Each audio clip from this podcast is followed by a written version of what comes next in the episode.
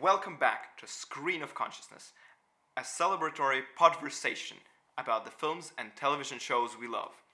Welcome, thrice welcome to our third season, which we are so excited to bring you in the second year of the coronavirus pandemic uh, with changes, changes that have taken place. Uh, but, Jonathan, first you have a message to our listeners. Yes, I do. Hello, everyone, and welcome back. It's great to have you listening to us again. Uh, if you haven't already, please subscribe to us on uh, Spotify or on Apple Podcasts or on Google Podcasts. You can also find us on Twitter at Screen of C or on Facebook and Instagram at S of C Podcast.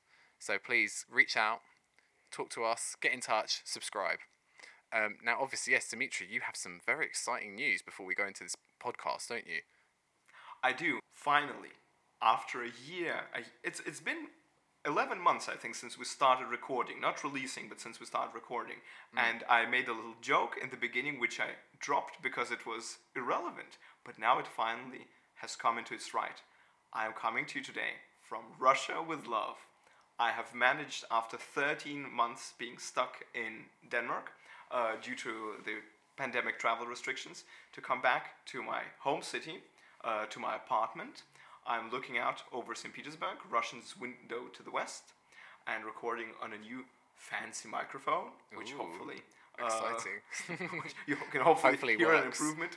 exactly. Can you imagine? No one can hear you for the whole of this podcast, and they're like, oh. yeah. But no, it's, it's, it's nice that you're in Russia, back to Russia, back in the USSR, as the Beatles Back in the say. USSR. Let's yes. hope Paul McCartney doesn't sue us for that reference. No, I suggested to Jonathan that we take a stab at uh, singing that little jitty, but um, Oh, Jonathan no. said it would be completely illegal. Oh no, they'll have our thumbs. Oh, is it? What, what do they say in The Simpsons? Um, Yes, Moe says they'll take my thumbs. they'll take my thumbs, exactly. And also, I was thinking of um, the one where they talk about Paul Newman.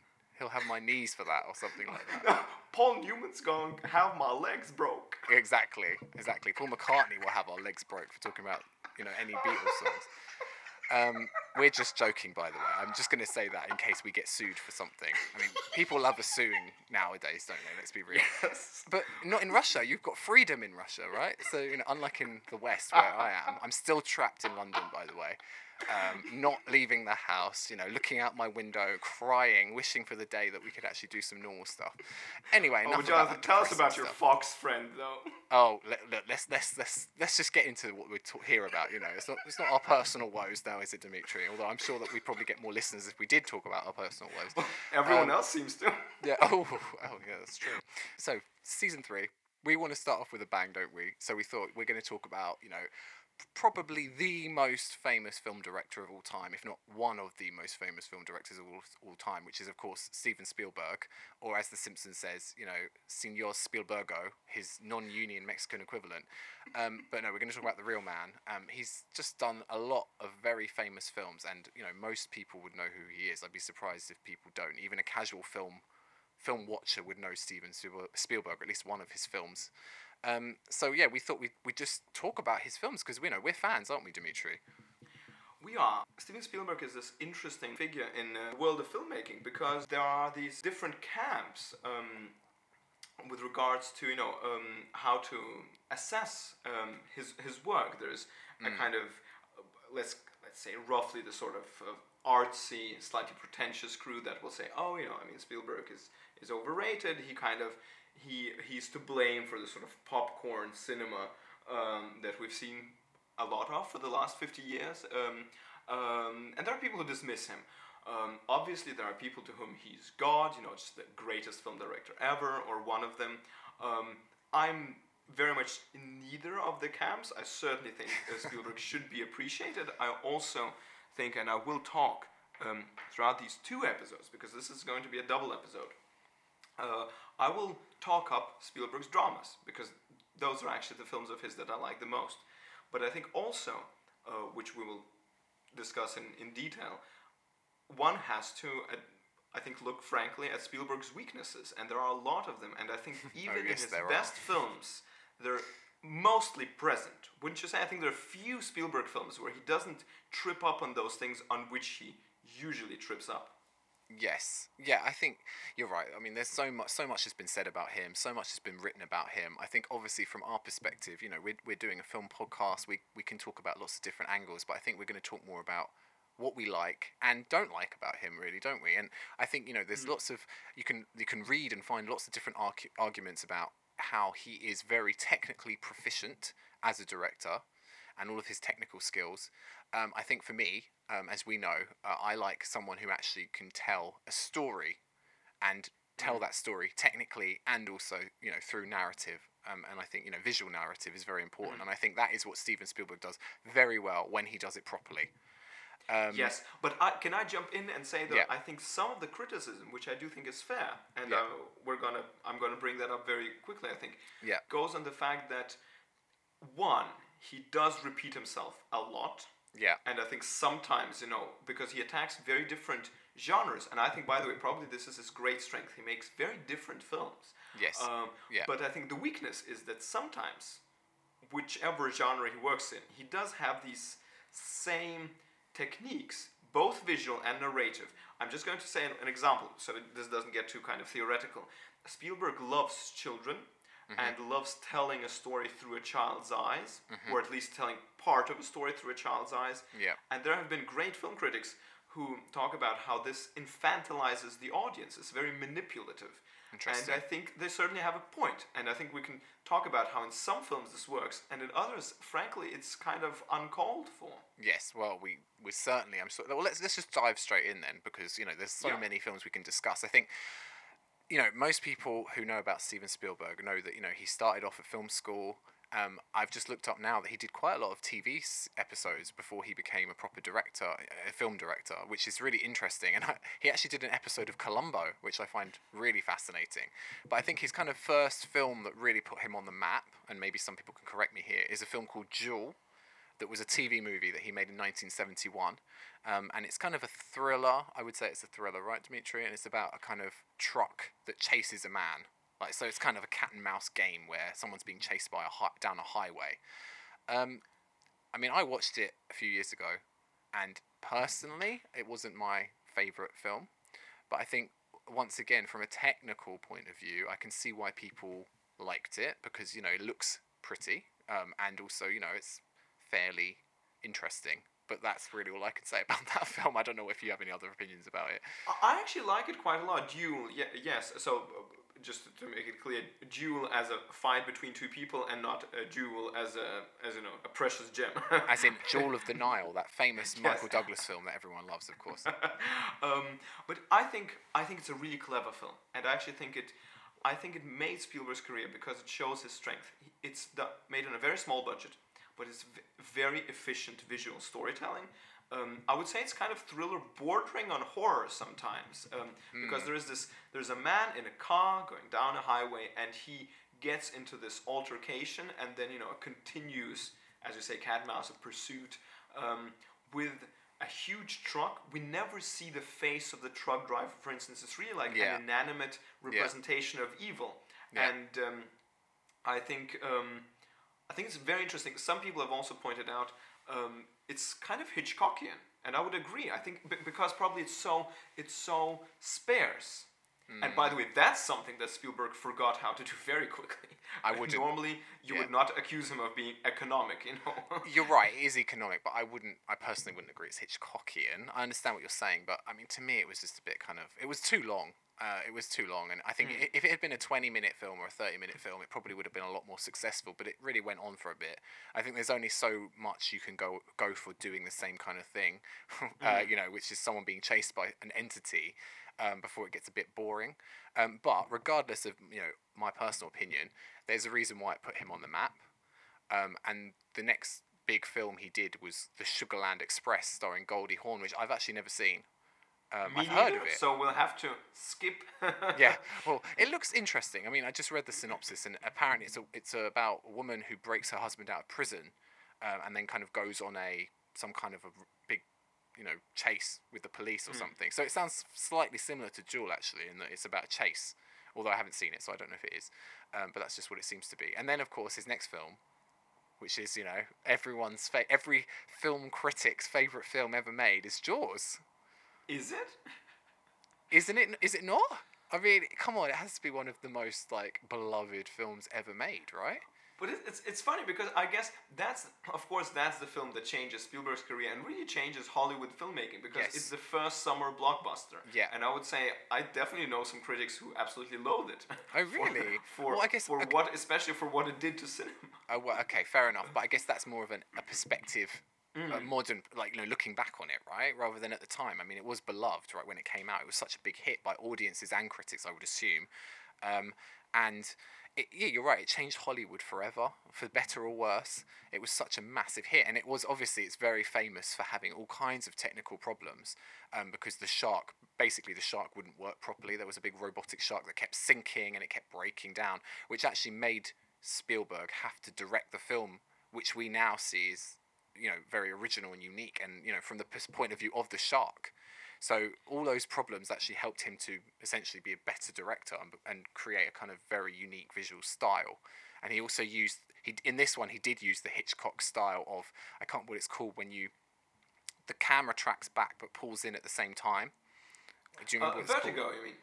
he uses it multiple times when you know you know uh, I mean Hitchcock used it multiple times but Yeah. Spielberg uses it I can't remember what it's called but you, you know the bit when um, the main character's on the beach and the boy gets eaten and then the camera kind of there's this weird distorted view of But I actually think that has a vertigo effect. oh is it Uh, called that? Okay I'll take I I think or ver- vertigo shot, yeah. Um, okay. um, but that possibly bec- well i think because it recreates that feeling that people have who get vertigo plus because i think it was especially popularized in hitchcock's film vertigo. Oh okay okay. I mean I know he used it in other films apart from Vertigo but okay fair enough. We'll call it that. You know what I'm talking about if you know what I mean. I mean it's a very it's probably the most famous shot in the whole film right that is again so efficiently shot. And yes i would say it's it became very hitchcockian. And i think look i'm going to say it right from the start. I think hitchcock is a far greater director than spielberg. So i think spielberg if not pushed would not have directed a film that well. Uh, i think as you say he was helped a lot by the mechanical errors. And so we don't really see the shark a lot. When we see it it actually looks pretty crap. Um, but it's it's the fear of the unseen you know the tension the suspense which of course hitchcock was the master of um, and I think that film works. And of, we have to say, John Williams, who is uh, f- not just frequent, he's almost you know a constant collaborator with Steven Spielberg, uh, one of the greatest film composers of all time. Yeah. And I think, I think Spielberg has John Williams to thank uh, for his success, in, you know, in large part. And in that film, the score is so minimalistic, Yes. so efficient, Yeah. so scary. It's So just important. fantastic. Yeah. I mean, I never watched Jaws as a kid. Weirdly enough, it used to be on TV all the time when I was a child, and I feel like it's not really an appropriate film for children to watch. It's quite scary, I think. Um, but I, I watched it as an adult, and I did like it. I didn't think it was the best film ever made. Um, but my favourite bit, funnily enough, when you're talking about the shark looking crap, is the bit when the man gets eaten on the boat with by quite in quite slow, horrible. It's kind of a horror moment, isn't it? But I think, I think the whole bit on the boat with the three men getting drunk and having a fun time on the boat is kind of the best bit of the whole film, and it's got nothing to do with the shark really until he gets eaten by it, which I quite quite like. I think that moment is good, and it's it's weird that that moment's so visceral and it's a character. He's probably the best character in the film, right? And he gets eaten, and, and it's kind of. I'm, I'm, I hope I'm not giving too many spoilers away here, but I'm sure everyone's seen this film. Um, uh, that bit to me is kind of the, the best bit of the film, and I feel like the. I, I, I agree with you. Yeah. Oh, okay, cool. That's good.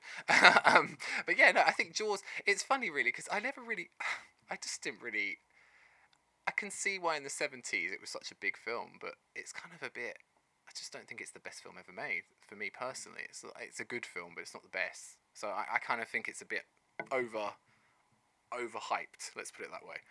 I actually really like. I have to say, I'm I'm with the kind of general um, opinion here. I love Jaws. I think it's um, I think it's a great film, and I think one of Spielberg's best. And I think what you just said before, you know, the bits on the boat. I think that is why I love that, and I think you know that's that's what Jaws has. That all its endless imitators, and I'm not just talking about shark films. I mean summer blockbusters in general. They've forgotten because Jaws has a political, a very clear political uh, angle to it. It's actually inspired by a play by the great Norwegian playwright Henrik Ibsen from the late 19th century called The Enemy of the People. It's really weird, but if you read the play as I did, I'm a huge Ibsen fan.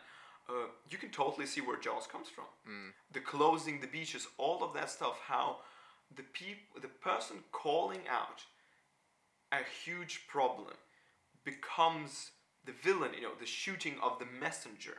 I think that's really quite profound. Mm. And then, of course, Jaws has fantastic actors. Uh, and it's Yeah. uh, also a film about class. I've read a brilliant analysis. You know, there are these critical analyses of famous films that sometimes just like, you know, they really take you to an unexpected place. But I think there's a point to that in Jaws where he says the whole film is actually the middle classes and the upper classes going against the working classes and screwing them over. Uh, which, you know, is symbolized, I think, by the death of the working class man in a very brutal way, as you say. Um, and no one got it at the time. Yeah. Um, Yeah. And there's actually a line. I mean, imagine that line in the 70s as well, where someone, I think it's Richard Dreyfuss' character, who's this, you know, middle class, well educated man who talks about, like, don't give me this working class hero bullshit. You know, he is very aggressively talking down to the working class. Um, Mm. And of course, that's Spielberg, because Spielberg is middle class. Yeah. Yeah. And I think that's also a time where American films started changing because they began to be made by middle class people rather than a lot of people from humble backgrounds who fought in the war, you know. Yeah. Um, Yeah. Yeah. Uh, so I think there's a lot of depth to that film that you wouldn't immediately think about, uh, and I think that's that's why I do love it. Um, Hmm. I guess that's and I also so think, by the way, for me, that's a huge difference between Jaws and Spielberg's other great summer blockbuster, Jurassic Park, which I th- think has no depth whatsoever. well, we'll get to that. Whatever, we'll, we will get to that, but I think that's a big, big distinction.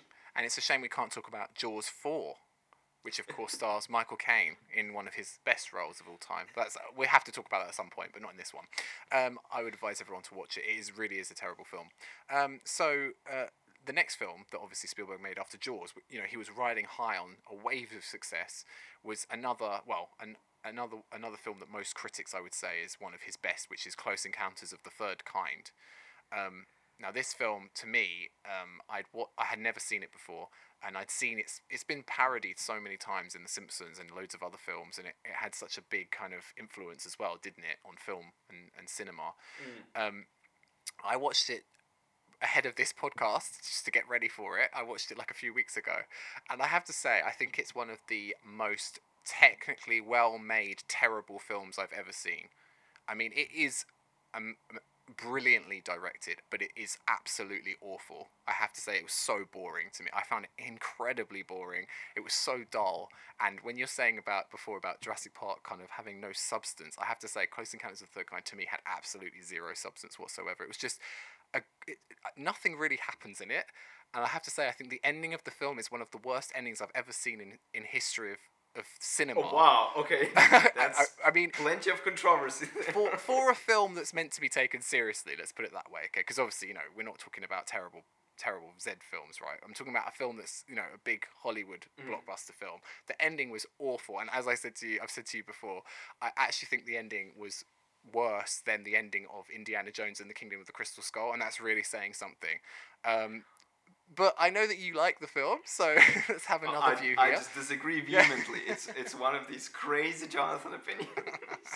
I think, yeah, I think it's it's this definitely to me is like one of Spielberg's three best films, um, and we'll get to the other two as we go along. As I said before, I do like his dramas. I think it's um, I think it's a really deep film. It's it's a very interesting science fiction f- with a very kind of character, even like family drama focus, which I think is interesting. I also think yeah, it's it's really beautiful, wonderfully acted by Richard Dreyfuss. I think Richard Dreyfuss is the best leading man Spielberg ever had, and Spielberg has said that he was kind of his alter ego.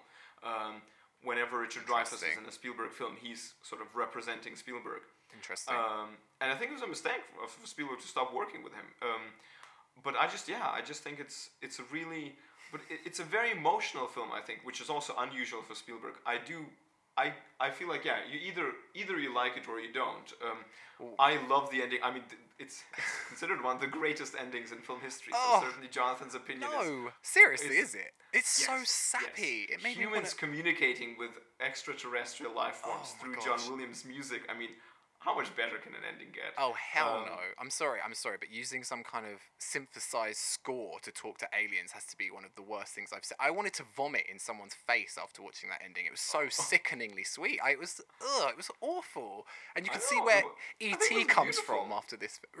You know what? I I guess what this comes down to once again is where me and Dimitri usually disagree is the narrative, and I think, as I will agree with you, I think the way that Spielberg directs the whole film and the ending, I mean, he's it's so technically proficient. It looks beautiful, and you're right. The score is beautiful. Everything about it looks incredible. So, and and you're you you seem to always get quite emotional about that kind of stuff about about the packaging. Whereas I'm just like, well, the story makes no sense and it's kind of crap. So why do I care about these stupid aliens? That's kind of my opinion on the- on the uh, on the story. Well, I don't know. I yeah, I, I don't agree at all that it doesn't make sense. I think it, it's a- it's a midlife crisis. I think it, it makes perfect sense. Um, Fair enough. I think we will get to Spielberg stories that don't make sense soon enough, and those will be the ones you like. well, the next one makes no sense, which is Well, we can agree on that one. which is a film that Dimitri and I watched for two reasons. One, because it's meant to be Steven Spielberg's worst film, and two, because uh, The Simpsons parodies it. Um, in a very famous way, where in one of the episodes, uh, I can't remember what the name of the episode is. It's the one where um, everyone decides to do what they want because Bart influences the town. Um, they the Ferris wheel falls off um, its hinges, I guess, and starts rolling down the street. And that's actually from 1941, which is this film that we're going to talk about. I'd never heard of it before until we were. I don't even know why we were discussing it, but we decided to watch it together, didn't we? Um, when we were living together at film school. And honestly, I mean, I think it's fair to say that this is one of the worst films ever made. I mean, it is just terrible, isn't it, Dimitri? How can we? I don't know. I, I think we need to have our own podcast about terrible films to really talk about this mm. film in its in depth. But let's just say there was there's multiple plots. There's very there's loads of famous actors in it, including Christopher Lee, which is obviously one of Dimitri's favorite actors of all time, and they're all just completely wasted because essentially what the film is, it's like a real life Popeye cartoon meets Tom and Jerry cartoon without any comedy. It's kind of insanely zany, but just completely falls flat. Is that a fair assessment? Yes, but I actually think you kind of, you know, you've missed the.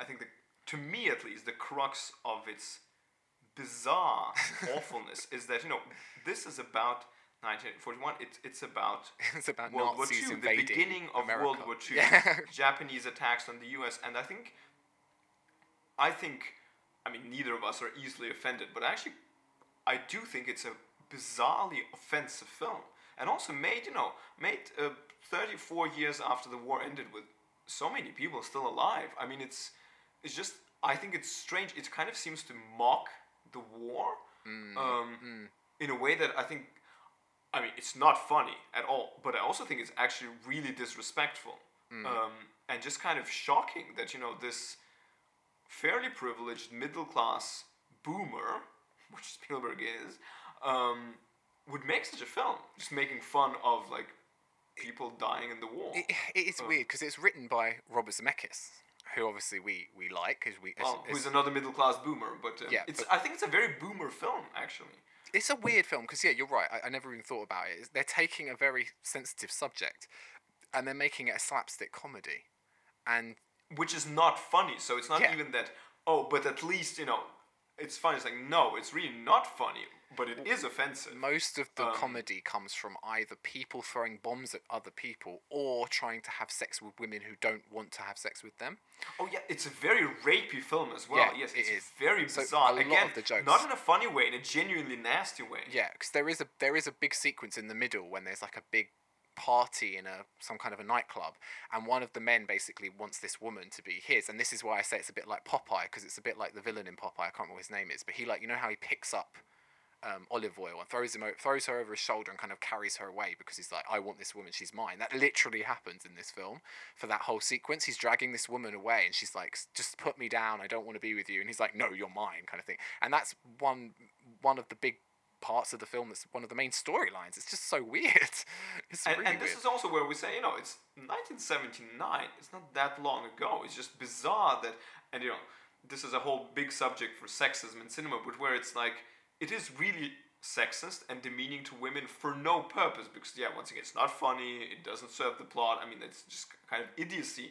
And a lot of famous people you know both behind and in front of the camera obviously all thought this was like cool which is so strange.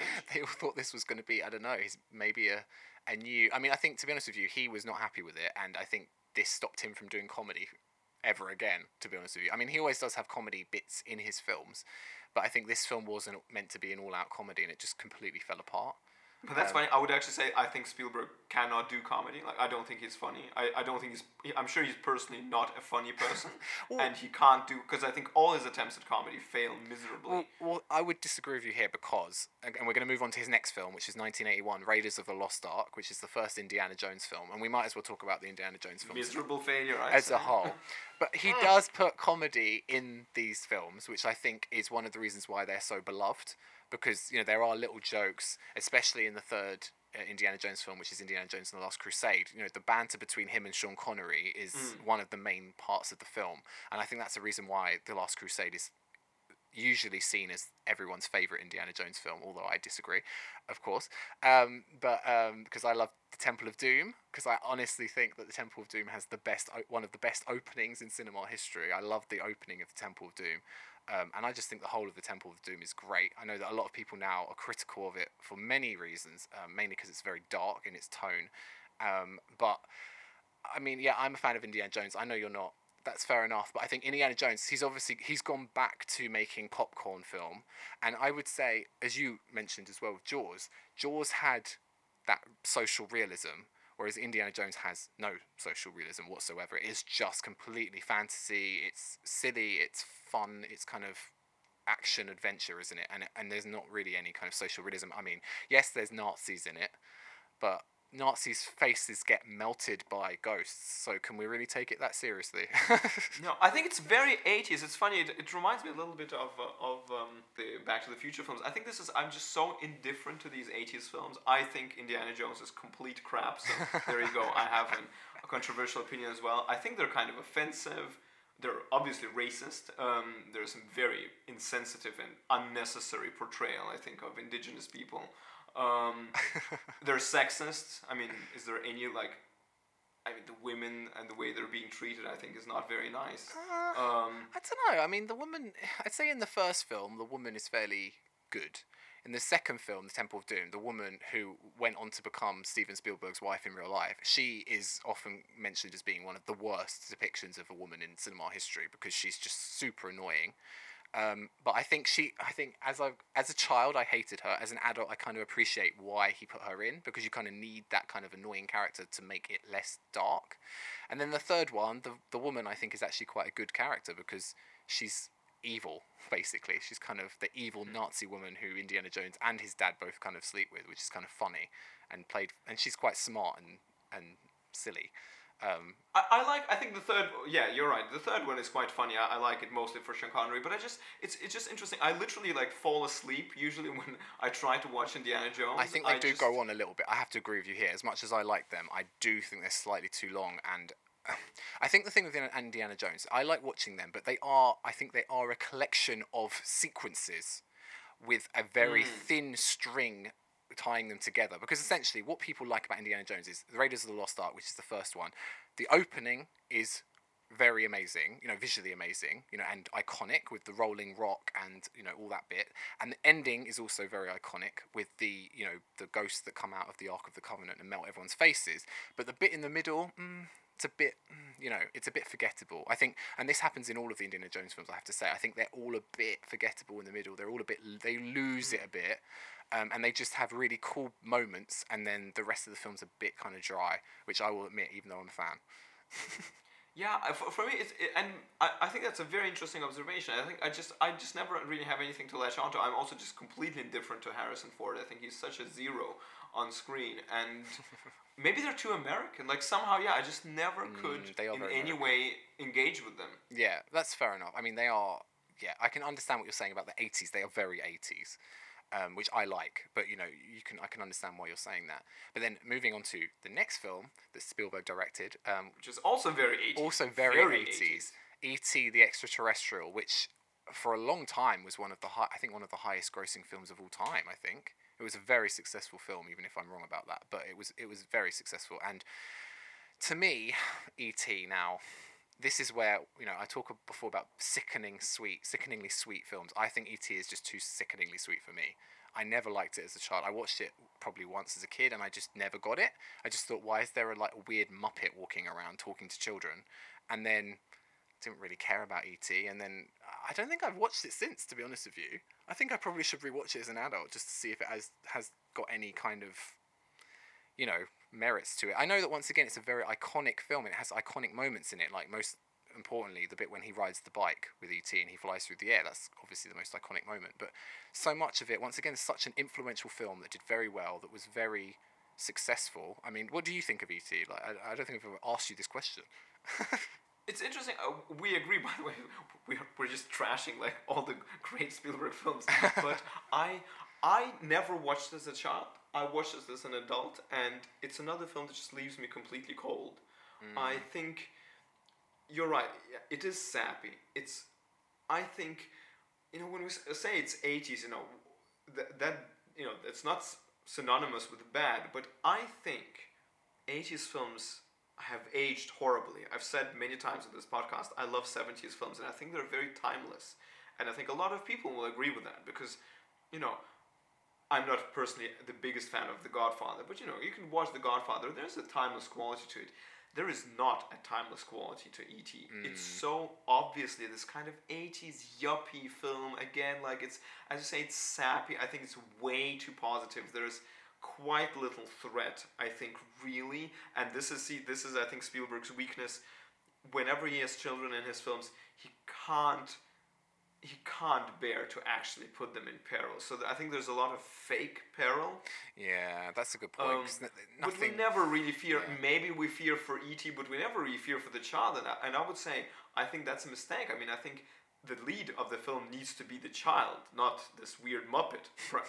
Partially because the Muppet has very little expression, yeah, so he's Muppet not is, actually an interesting character. I think the Muppet is quite. I think the ET is quite disturbing and scary puppet. I mean, I'm not a fan of puppets anyway, as Dimitri knows, mm. but you know, ET is quite creepy, I have to say, and I'm not. That's probably another reason I never really connected with it because you're meant to love this alien and fall in love with him, and then be upset when you know he dies at the end or whatever, and then comes back to life, as they say in The Simpsons as well.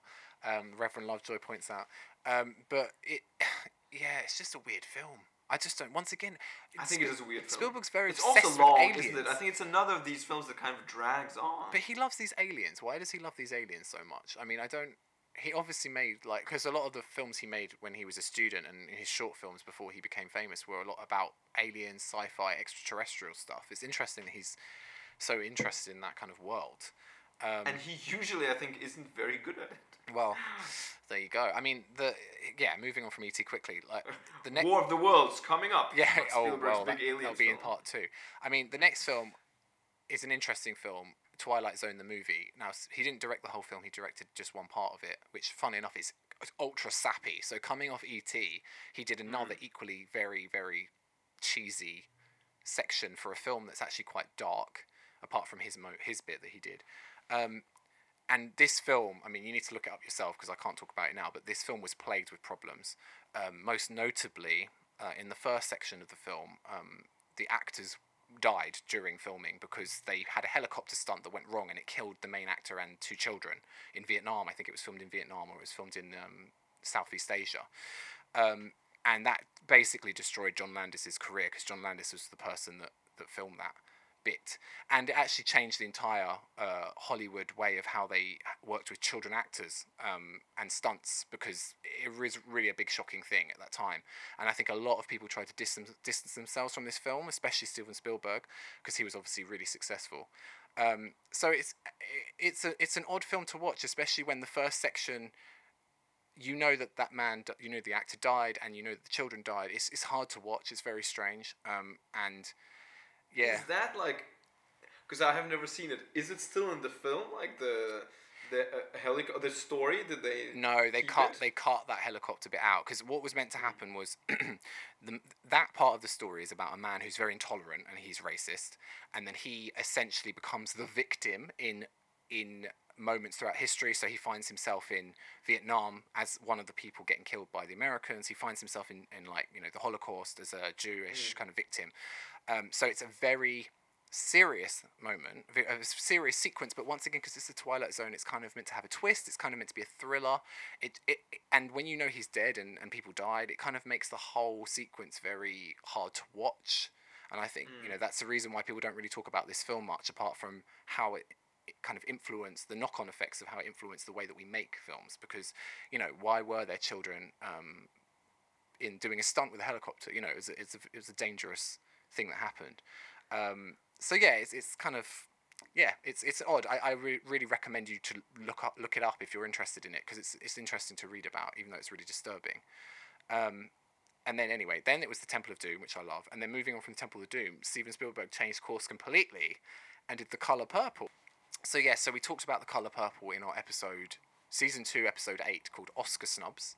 Um, so we've already talked about that quite a lot, and and and yeah, Color Purple for me, I really like that film. I think it's a really good film. I think Spielberg at the time was criticized for doing it because it was a serious film and it's a drama. And yeah, he he's just done all these kind of big blockbuster films, very family oriented films, and then he suddenly does The Color Purple, which is completely different from everything he's done before. I would say.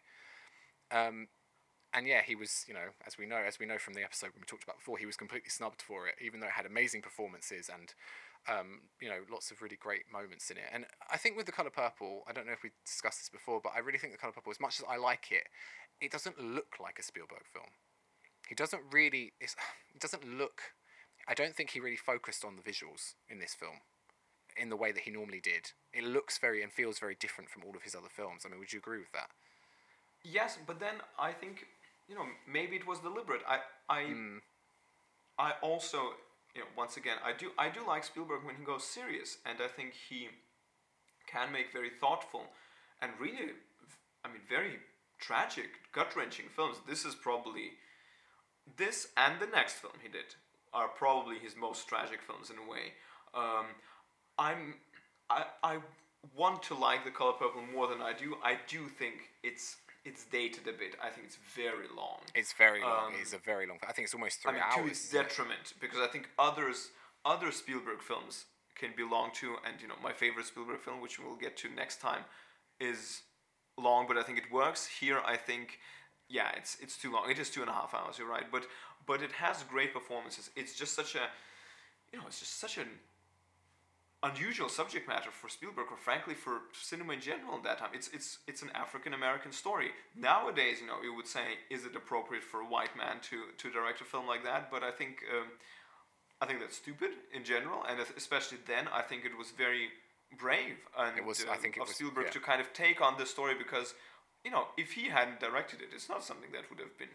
I think such a big success, and it talks about you know the African American experience, uh, in America of uh, you know just really horrible things happening. Mm. Um, I mean, I love the book. I'm such a fan of the book. I read the book before I saw the film, and I think the film, the film doesn't quite live up to the book, but I don't know how it can because because the book is it's written in a very specific way. I don't think you could direct it the same way anyway, but. Mm. I think, yeah, I think you're right to say it, it's serious. I think he was brave for doing it. I think, in contrast to his next film, Empire of the Sun, which is also a very serious film about a very serious subject matter, and is also based on a, a autobiography.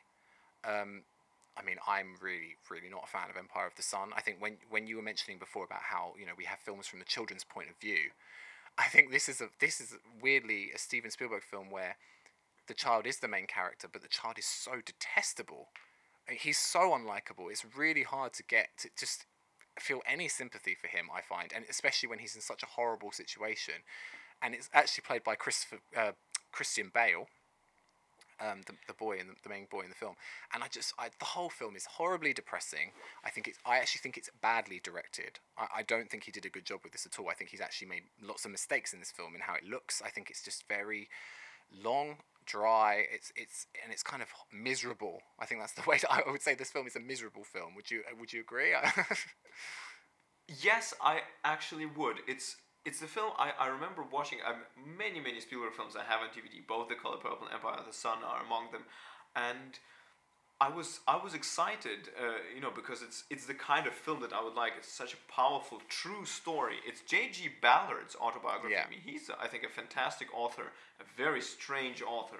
Also, someone who you know, my goodness, his books are not easy to adapt because it's a very specific tone and style and worldview, and I'm sure I haven't read the book. I could imagine Ballard's. This is to me Ballard's incredible skill um, and thoughtfulness that he could write a book about himself being stuck in a Japanese concentration camp because he was born in China. So this is during World War II when Japan invades China, and this young British boy is placed in a concentration camp. It's completely horrible, but trust Ballard to write about it in a way where he doesn't feel sorry for himself. Yeah, he, he And I yeah. think- he intentionally. Apparently, I haven't read the book either, but he does intentionally make himself not likable in the book, which I think. And I'm sure you know. I could imagine it's really powerful in the book. You're right. In the film, that's weird because you have a child in a concentration camp, and you're not really on the child's side. That's just very unpleasant. And also, I think, see, this is where I just don't think Spielberg. Well, I don't think he's a good enough director. Maybe good enough, that's too harsh, but at least he's not a director for this kind of film because he cannot do cynical well. Maybe this could be a really nihilistic, cynical film. You know, something for Kubrick to direct, perhaps, or even Hitchcock. You know. Um, uh, yeah. Oh yeah, Hitchcock would have loved it. it would have been you know horrible. what I mean, right? But yeah. Spielberg doesn't have that. He, Spielberg is at heart a super sappy man. Yeah. So Yeah. he really struggles with making a cold, kind of quite hateful film. And I just think the result is like it's still cold and hateful, but not in a like not in a good way. It's just kind of weird and Mm. awkward. I can't. I can't tell you how many arguments I've had with people about this film, because a lot of people that I've met in, in when I, I work in television, if you remember, uh, a lot of you know pretentious people that I work with love Empire of the Sun. They love it, and I don't know why. I really don't know why. I've had so many arguments with people, and they can never really justify why it's so- it's a good film. So if you love it, please, you know, tweet, get in touch with us, tell us why. Please justify. Tell me and Dimitri why it's such a good film. Why why we deserve to kind of change our opinion on it. I agree because I think there's other films. Um, I mean, I think even for, for Jonathan, who doesn't like uh, Close Encounters of the Third Kind, you know, I think you can see where people are coming from. I can certainly Yeah, see the appeal of Indiana Jones. It just doesn't work for me, but you know, I can see the appeal. Here, I am totally in agreement with you. I don't really see how because even among Spielberg's darker films, I just really don't think this is a good one. Um, Mm. yeah, no. And next time I will talk about two of Spielberg dark Spielberg's dark films, which I really love. Um, Wow, yeah. And which I just think obviously work in a way that I just think Empire of the Sun doesn't. Yeah. Well, I think Um, on that note, we've got to the end of the 80s. It's probably time to wrap it up because we can talk about. Except for Always from 1989, which neither of us has seen. yes. So Yes, which also sounds sappy. Sounds very sappy. yeah, I think Spielberg goes back to the sap. Thank you so much for listening uh, to the first episode, and our next episode, of course, you know, will be part two of Steven Spielberg. Yes, uh, would love to hear from you. Uh, we have some very idiosyncratic uh, views on Spielberg, and uh, that probably no one quite shares. But we'd love to hear your favorite and least favorite Spielberg films, and maybe general opinions on his uh, directing. And uh, we'll be back next week. Bye bye. Goodbye.